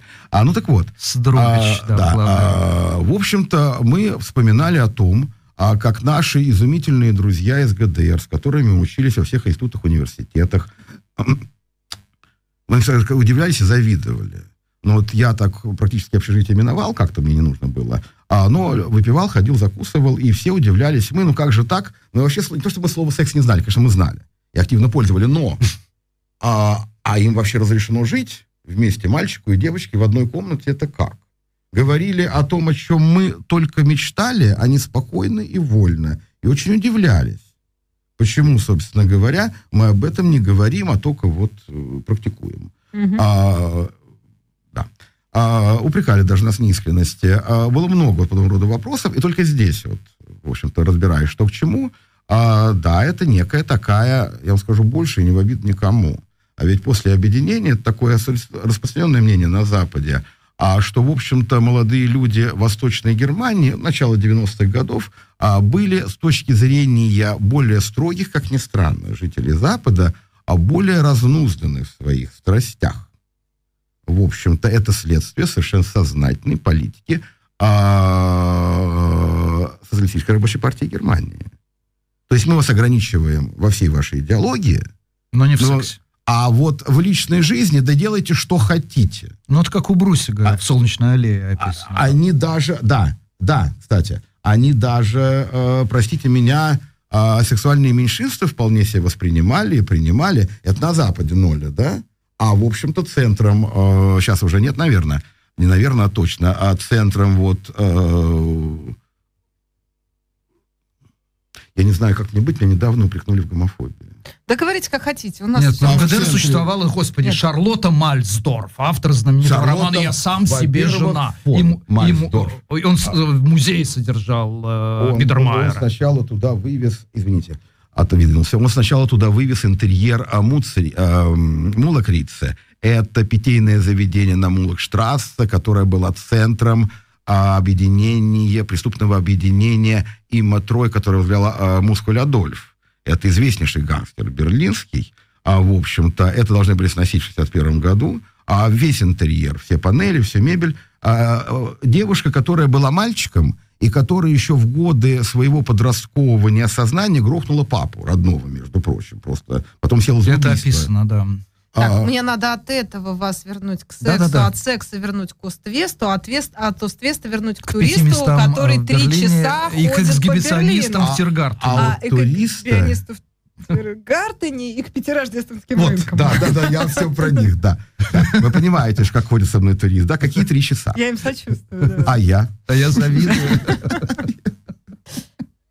Так, хорошо, к чему мы тогда вернемся? Давайте пойдем обратно. Мы начали Тиргартен, вот вас стали в Тиргартен. Эксгибиционистов в Тиргартене мы оставим для более темного. Потому что было 3 часа на туриста, которого надо показать Берлин. Вообще задача была в этом. Давайте, без сомнения, в русских ворот, оглядываясь вокруг, мы говорим о Тиргартене, мы говорим о памятнике советским воинам, мы говорим о оставленном в стороне, очень немного, просто обзывая его Рейхстагом, ибо если начать о Рейхстаге, мы не уйдем с этого места, не уйдем от Рейхстага никогда, по крайней мере, в ближайшие 3 часа. А мы говорим о Зигазоле колонны Победы, которая там впереди у нас 1938 года стоит на Агроссоштерн. Затем мы говорим о самих воротах, о стене. Затем мы говорим о Квадриге, о ее поворотах туда-сюда. А затем мы говорим, в принципе, о Паризерплац. Мы говорим о парочке королей вполне приличных, иногда неприличных. А мы говорим об Адлоне, мы заходим в Адлон, мы идем там в туалет замечательным образом. Они уже хотят, мы уже сейчас проговорили. А, в общем-то, там очень здорово, там Шопен и все золотое. И он бесплатный. В отличие от туалетов за 50 центов в торговых центрах. В Макдональдсе, да, или в торговом центре, да.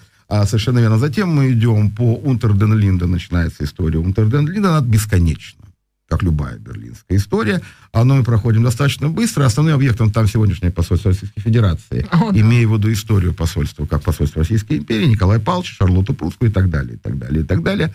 А мы проходим Глинка-штрассе, обозначаем Глинку, мы проходим Комиш-Опер, обозначаем Комиш-Опер, и, в принципе, оперную жизнь города Берлина мы оставляем в стороне налево. А это не видно, но мы все-таки это упоминаем. Одно из самых старых, одно из самых славных больниц Европы, Шарите. А мы, оставляя Вильгельмштрассе... 1709 год, основание Чумной госпиталь, Чумной госпиталь, чему не было. Вот знаешь, что, вот как вот видео посмотришь, можно на экскурсию не ходить. Для нас, швабов, ты себе не представляешь, как это важно, сколько денег сэкономим.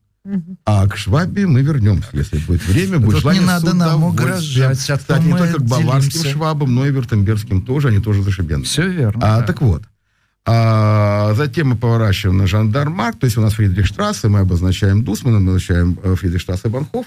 Мы поворачиваем на Фридрихштрассе, мы идем Фридрихштрассе как таковая. Нет, до Чекмунчарля мы, конечно же, не доходим, 3 часа тут никак не уложится. У нас Берлин исторический такой, все-таки хочу показать людям Берлин, как он начинался, ну, хотя бы оборочный, мы должны хотя бы до него дойти. Вот сегодня копают Жандармарк со всеми рассказами. Если есть время, они готовы задержаться на полчасика. Мы еще говорим о шоколаде самом разнообразном, прежде всего, Фассбендере, Рауша, и только потом скажем, Риттерспорте и Норхаузере. Затем мы выходим на Бебельплац, мы говорим о Фрицинианами, о Фридрихе, мы говорим опера здесь, комод здесь, бывший Дрезденбанк здесь, сегодня Дерома, собор католический здесь, каким образом католики в Берлине оказались, ужас-ужас. В общем-то, идем дальше. Хачкару, это, так сказать, место, это очень интересно армянским нашим экскурсантам. Затем мы выходим вновь на Унтерден-Линден, сказав об университете. Дальше у нас Новая Вахта, затем в глубине бывшей певческая академия, затем, немножечко об опере поругать, скажем, Дитрихса, дворец Кронпринцесс с той стороны, потому что рокальный фасад блистательный, лучший берлинский, не виден никому. Он выходит на Оберваль, вышли оттуда, прошли единственное сохранившееся барокко, имея в виду бывший цеха, сегодня музей немецкой истории. Он закрыт сейчас, но если он открыт, нужно зайти во двор и показать Йонга ПМ с перекрытиями, и показать маски Шлютера. Затем мы переходим к Уферграбен. В стороне музейный остров. Музейный остров ведется 3 часа, вот так специфически. Один. Поэтому это то. Мы прошли Дворцовый мост, мы сравнили его с Анечком, нашли сходство, объяснили почему. Мы пришли в восстановленный Королевский дворец, мы поднялись на крышу дворца, с дворца мы посмотрели Марьенкирхе, Ротератхаус, ратушу, церковь, шпиль церкви Святого Николая, и если публика еще жива, говорит, еще часок. Он говорит, еще часок. И вот тогда мы углубляемся в этот новодельный средневековый Берлин, что отдельно актуально, красиво, здорово под Рождество. А покушать? Вот это вечный вопрос, который задается, и вот пытаются задать... Я уже устала просто. Я понимаю. Проголодалась, скажи правду. Меня по этим кварталам гоняли, его пытаются задать где-то на 2-м часу. Вот, правильно. Чтобы этого избежать, во-первых, должна быть отобранная аудитория. То есть она должна быть готова.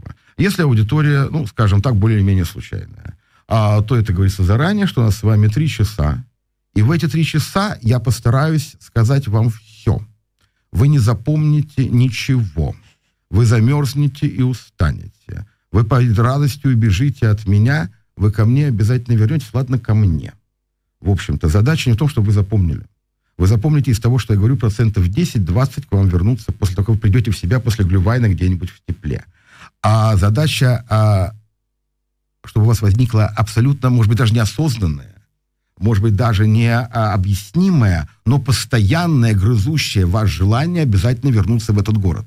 Ибо когда бы вы сюда не вернулись, вы все время получите удовольствие, начиная от, ну, как баварская, в принципе, карри-вурст, конечно, это смешная такая кулинарная достопримечательность, но при надлежащем промоушене, как это было сделано, в общем, вполне себе популярная, начиная от любого, не пойми какого карри-вурста, в общем-то, и заканчивая нашими изумительными художественными собраниями. Вы будете всегда хотеть вернуться в Берлин. И если это с вами случается, вы 3 часа эти мерзли и голодали категорически не напрасно. А я вас всегда буду ждать и, как правило, возвращаюсь. У меня вопрос, связанный с собраниями. Вот в России недавно разгорелся скандал. Он начался, как ни странно, у Трегубовой в Третьяковской галерее. Состоял в том, что если приятель... Вот я с Машей иду и с ее подругой рассказываю... Маш, вон, посмотри, значит, на Кустодиева, он здесь уникален, потому что, и это слышит кто-то из музейных, нас тут же выгоняет. Говорит, у вас экскурсия, и вы обязаны взять нашего сертифицированного экскурсовода. И такой скандал был не один, не два. Бывало, да. А что с берлинскими музеями? Если вы, Маш, завтра, ты ведь, значит, во сколько завтра вы нас ведете по берлинским музеям? Ну ладно, после эфира это уточним. Так вот, произойдет ли такая штука, если мы с очень небольшой компанией, и не заплатив вам ни копейки, денег нет, зарплата долго, откуда, собственно, просто пойдем в музей? Запретят ли вам рассказывать своим знакомым? Скорее всего, да. О-ля-ля. Скорее всего, да, для того, чтобы вот до ковида ситуация была, вне всякого сомнения, лучше. Приезжающие наши, ну вот московские девочки, искусствоведы, возглавляемые, скажем, Оксаной Санжаровой, она вот читает лучше всего историю искусства на русском языке в Ютубе. Для того я мог прийти, сказать, у меня группа, заплатить лицензию 35 евро и без вопросов... Лицензия на какой срок? 35 евро. Лицензия формально на часовую экскурсию. Но так как нас любят и знают, мы вводим минимум 3 часа. Ну, с вами меньше, насколько я уже успел убедиться, не получается. Только сегодняшний эфир будет приятной неожиданностью в вашей жизни. Я вот смотрю на время, и мне уже как-то тяжело с вами расставаться. Ну, как, так сказать, со мной? Вот вчера, например, у нас была 7-я экскурсия специальная по картинной галерее. То есть там присутствовали экскурсанты, которые 20-й час посещают, 20-й час. Посещают картинную галерею, при этом мы ни разу не повторяемся. Замечу я, когда приезжали серьезные группы, была у нас замечательный совершенно цикл, который именовался «Берлинский салон». Это группа крайне воодушевленных дам, прежде всего, мужчины тоже были в меньшем количестве, приезжающие отовсюду, то есть отовсюду. Поначалу начиналось это с Москвы, но потом Киев, потом Минск, потом Торонто, Хельсинки, Париж, Лондон, отовсюду. А человек 20 их приезжало 2 раза в год, у нас проведено было 6. Когда, что бы мы ни делали в Берлине, каждый раз было что-то новенькое, 1,5 дня. То есть с 10 до 6. И еще потом половинку до обеда они проводили в нашей картинной галерее. А в музеях, которые находятся в ведении фонда прусского культурного наследия. Это музеи Музейного острова, это большая часть музеев на культурном форуме, это, так сказать, остатки музеев Далями, там только у нас музей... европейской культуры остался. Шарлоттенбург, по-моему. Шарлоттенбург в другом ведении.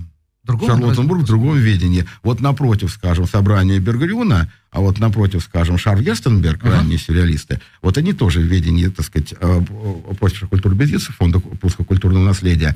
Вот в этих музеях нынче делается регистрация за 2 недели, оплачивается лицензия, заказываются кое-где, прости господи, стулья, это вот такую битву после ковида выдерживали с администрациями, и ты приходишь с группой.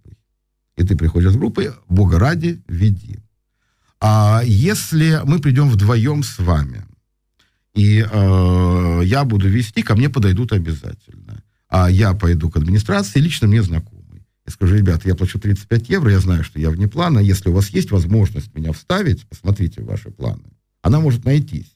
И мне разрешат. Если у них там много экскурсий, бывает редко между нами, то меня, разумеется, не пустят. А иная ситуация в организации, которая именуется объединение берлинско-бранденбургских садов и парков и замков. То есть, скажем, барочные... вот туда вот Шарлоттенбург находится в их подчинении. Вот что, и большая часть, за исключением единиц, там, Барберини, это вне Потсдамских музеев. Да. Потсдамских музеев. Вот для того, чтобы ввести там, нужно сдать экзамены. Нужно сначала записаться, сдать экзамены, а потом находиться у них в списках. То есть как? Они тебе звонят и говорят, у нас сегодня группа на китайском языке. Как ты по-китайски не говоришь? Говоришь. Приходи, веди. Ну, это тут никого особенно не устраивает, поэтому, в общем-то, когда редкая нужда посетить новый дворец, там еще много работы, но его посещать нужно, без сомнения, в том же комплексе Сан-Суси, в Потсдаме, то тут нанимается. А когда Сан-Суси как таковой, там очень приличный русскоязычный лингофон. Русский лингофон. А проблема есть для меня лично. В Потсдаме находится совершенно потрясающее художественное собрание. Это Потсдамская картинная галерея, которая строилась как первое, в принципе, специальное сооружение в мире для размещения художественных работ. А вот там нужно все время уворачиваться. Я ее очень люблю. Там потрясающая, так сказать, Ван Дейк, там изумительный совершенно Рубенс. А там очень разное все, но там очень интересно. И плюс это потрясающие рокальные интерьеры. А вот там мне все время приходится уворачиваться, вот как в Третьяковской галерее. И еще один конкретный вопрос. Скажите, пожалуйста, а что-нибудь в публике после 24 февраля 2022 года? В вопросах, настроениях, реакциях для вас изменилось? Да. Что? Убежище. Экскурсия как убежище. О-ля-ля, расскажите подробно. Это сложно рассказать подробнее, это чувствуется. Люди хотят, это способ вспомнить, если не вернуться, то вспомнить нормальность. Любопытно. Совершенно серьезно. А в чем это проявляется? Это проявляется... Они все знают. Мы все знаем. Они все адекватно реагируют. Среди нет сторонников ада. Совершенно. Это замечательные люди. Но они хотят придумать себе, что как бы ничего не было, они интересуются, они ходят. Они платят, кстати, немалые деньги. Я очень жадный. Замечу я. Они... Я тоже. Нет, ну продолжайте. Они не хотят уходить с этого холода, они все равно приходят. Они вспоминают, для них это ощущение того, что когда-то было не так давно, и мгновенно, сразу, и катастрофично как-то ушло. Недавно ко мне продрались из Москвы мои старые друзья, причем, так сказать, серьезные искусствоведы, и была у меня поездка, называлась она «Летний Гарс», такая очень развлекательная была. То есть мы там то в пещеру, то на гору, то к ведьмам, то еще куда-то. Среди прочего, изумительная романская пластика, скажем, XI века, в Генроде, в тамошней церкви.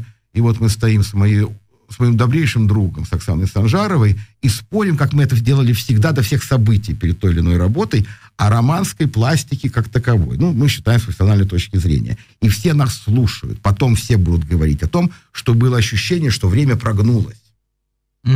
И подалось. И мы вернулись туда, где все как было. Как у Эйнштейна. Пространство-время. Да. Конечно, это фантазия. Конечно, это иллюзия. Но с этой иллюзией легче жить.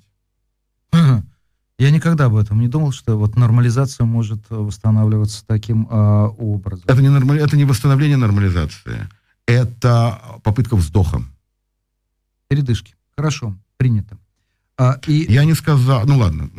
Пара минут у нас, так что вы можете распорядиться этим временем. Как 5 рынков. 5 рынков. Первый рынок криптовалюты, я считаю, находится в Лондоне. В Шарлоттенбурге, в Пресле еще, в Преслауэрберге. Да, в Шарлоттенбурге, тем более последний год работает с ними, как раз контракт на аренду не продлен. Да. Он всегда нам очень мешал. Очень такой важный момент. Вот если ты хочешь, чтобы на твою экскурсию приходили, допустим, в Петербурге, нужно добавлять слово «тайный». «Тайные дворы Петербурга». Или как великий петербургский автор Носов написал книжку «Тайная жизнь петербургских памятников».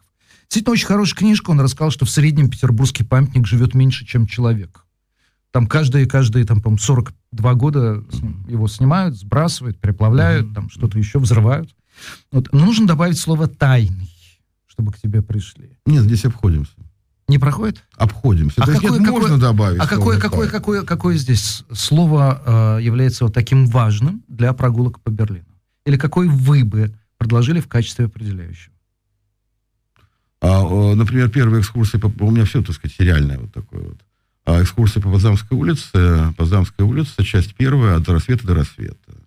А вторая часть улицы, вымощенная благими намерениями. Как-то так, то есть нет единого слова. Как-то думаем, образы пишем, метафоры пользуем, гиперболы также. Угу. Слово «тайный» можно использовать, но мне проще написать «Удивительная жизнь господина Шлемеля», у которого не было тени, нежели «Тайная жизнь господина Шлемеля», не добавляя ничего. Да-да-да. Когда мы анонсировали, что вы будете сегодня у нас, я цитировал уже Маяковского. Нам пора заканчивать. Я вижу, как Курфюрстендамом катая, раздеваю глаза. Германия совсем не такая, как была год назад. Ну вот видите. А вы можете одной фразой ответить, в чем больше всего изменилась Германия и Берлин, ну, скажем, за последние 5 лет? Да близки во всем.